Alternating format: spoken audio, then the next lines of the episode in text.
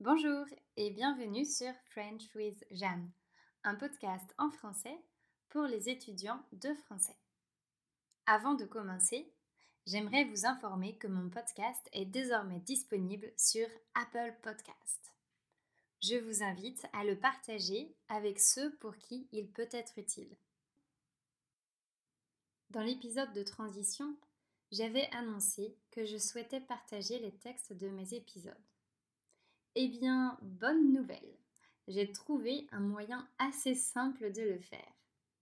Dans la description de l'épisode, vous trouverez le lien pour accéder aux transcriptions gratuitement.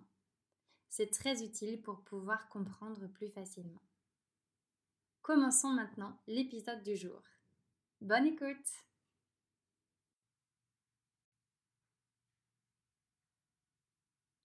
Cette semaine, nous commençons une nouvelle série d'épisodes sur le thème du nomadisme digital. En effet, depuis presque dix mois, je me définis comme une nomade digitale. Je vous en ai déjà un peu parlé dans l'épisode 3 de la troisième série Un âge, une situation. Pour ceux qui ne l'ont pas écouté, voici l'explication. Un nomade digital, comme son nom l'indique, c'est une personne nomade. En d'autres termes, c'est une personne qui n'a pas de domicile fixe, qui n'est pas attachée à un emplacement géographique.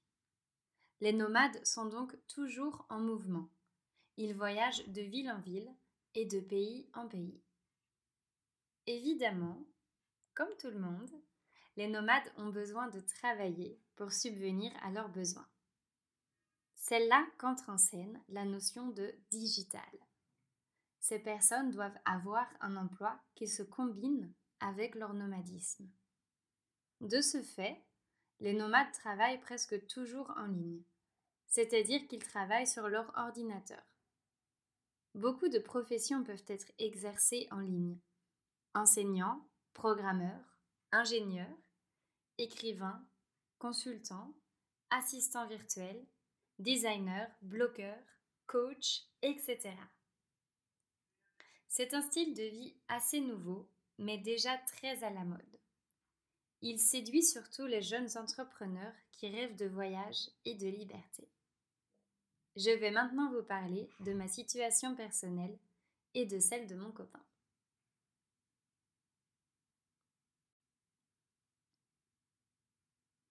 Mon copain s'appelle Zach et il est aussi nomade digital. Mais nos situations sont très différentes. Pour commencer, je suis française et il est philippin. À cause de cela, nous n'avons pas les mêmes libertés de mouvement. Mon passeport français est beaucoup plus puissant que son passeport philippin. Quand nous voyageons, nous devons donc faire attention à nos contraintes respectives en matière de visa. Ensuite, je suis prof, tandis qu'il est programmeur. J'ai besoin de silence et d'une très bonne connexion quand j'enseigne en utilisant la webcam, alors qu'il peut travailler de n'importe où tant que la connexion est bonne. De plus, je suis freelance et j'ai donc assez de flexibilité pour gérer mon temps et mon travail. A l'inverse, Zach est employé. Bien que ses horaires soient flexibles, il doit travailler entre 6 et 9 heures par jour pendant la semaine. Enfin, mes revenus sont variables alors que son salaire est fixe. À toutes ces différences s'ajoute celle de nos personnalités.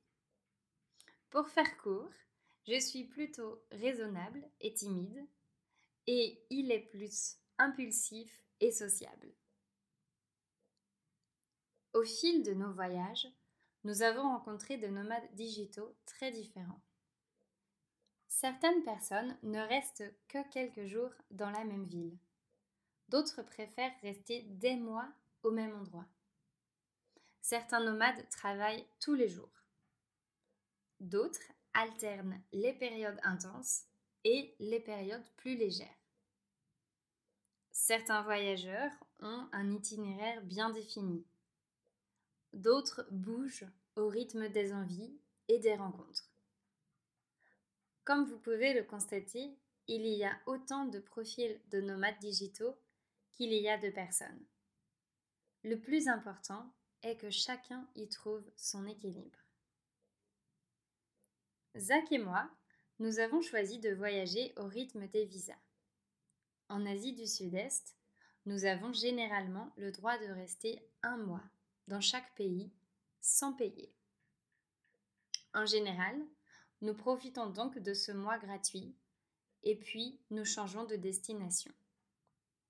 Nous choisissons nos destinations un peu au hasard. On se base sur ce que nous disent les gens qu'on rencontre ou les trucs qu'on lit sur Internet. Par exemple, on a choisi notre première destination grâce à un article de blog. On fait très peu de recherches avant d'arriver quelque part. Ça nous a parfois joué des tours, mais comme ni moi ni Zach n'aimons organiser, on garde cette habitude.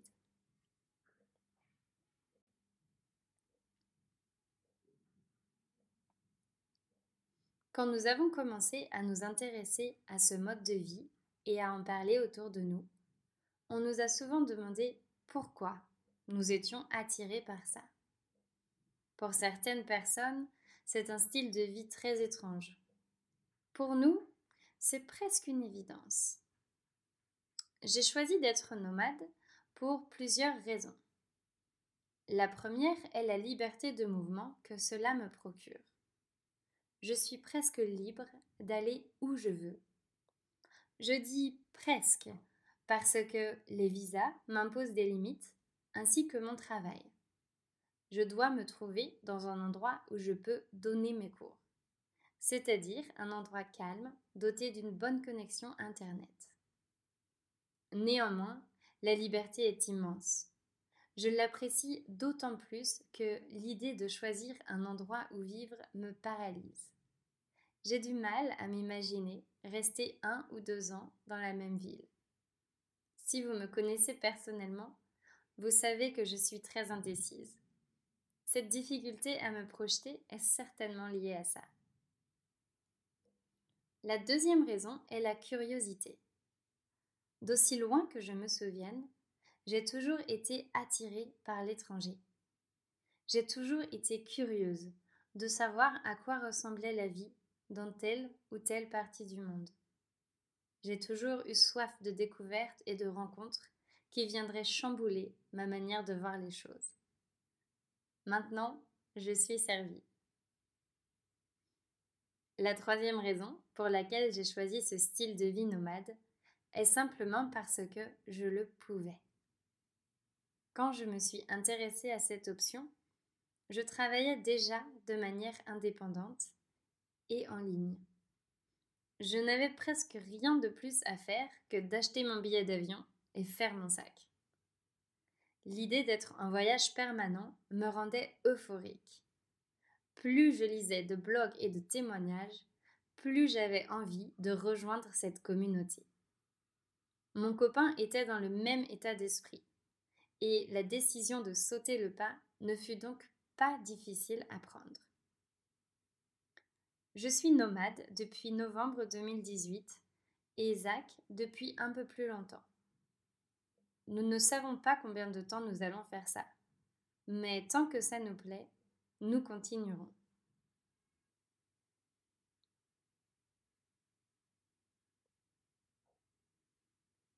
Pour le moment, on n'a voyagé qu'en Asie du Sud-Est. Et il y a encore beaucoup d'autres villes à explorer. Je vais vous faire une présentation très rapide des endroits où on a habité depuis le début de notre aventure. On a commencé notre aventure en Thaïlande, à Koh Phangan.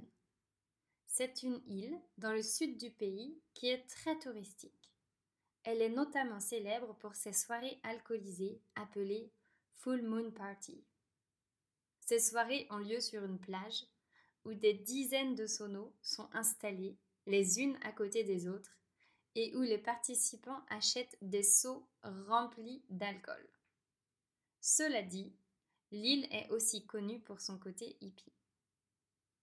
On est ensuite allé dans le nord du pays, à Chiang Mai.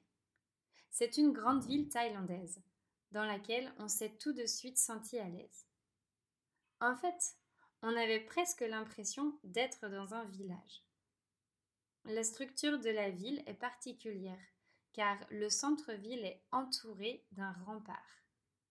Les rues y sont étroites et cela ressemble à un labyrinthe pour moi.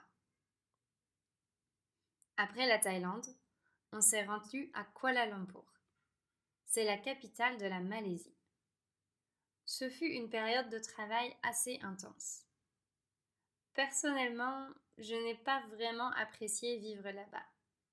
La ville est trop grande pour moi, même si elle a l'avantage d'être bien organisée. Ensuite, on est arrivé à Bali, une petite île indonésienne qui a la particularité d'être hindouiste, alors que tout le reste du pays est musulman. On a passé la majorité de notre séjour à Canggu, une petite ville branchée près de l'océan. La vie était plutôt tranquille là-bas.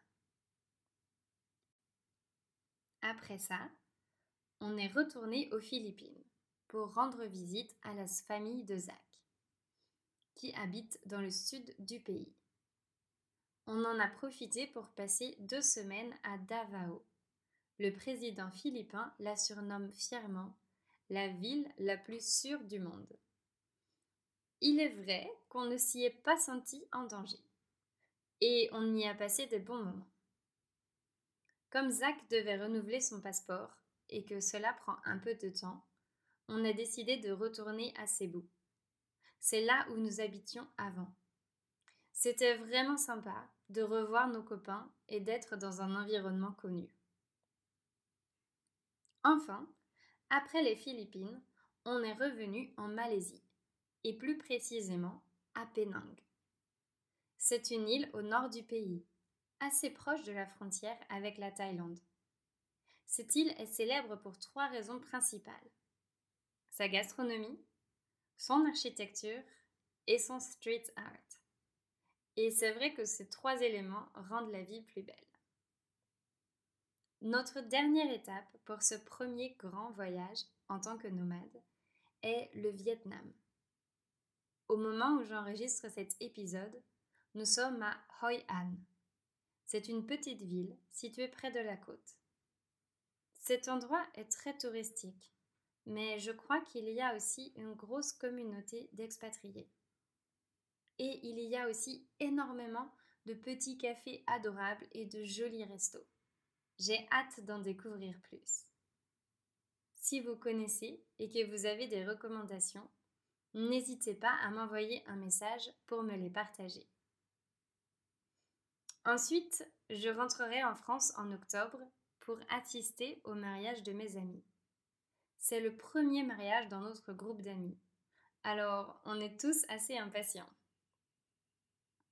Après cela, Zach et moi ne savons pas encore ce que nous allons faire. Revenir en Asie? Explorer les pays autour de l'Europe? Visiter l'Amérique du Sud? Tout est possible.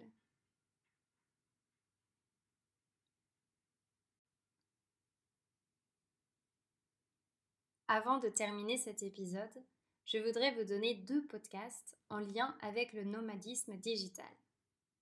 Je mettrai les liens dans la description de l'épisode. Si vous souhaitez en savoir plus sur ce style de vie et découvrir des profils de nomades digitaux, je vous recommande le podcast Traverser la frontière. Dans chaque épisode, le présentateur interviewe des Français qui ont décidé de vivre à l'étranger. Si vous êtes plutôt intéressé par la création de business en ligne, vous pouvez écouter le podcast Les vraies affaires. Il s'agit d'interviews de femmes qui ont créé et développé leur activité en ligne.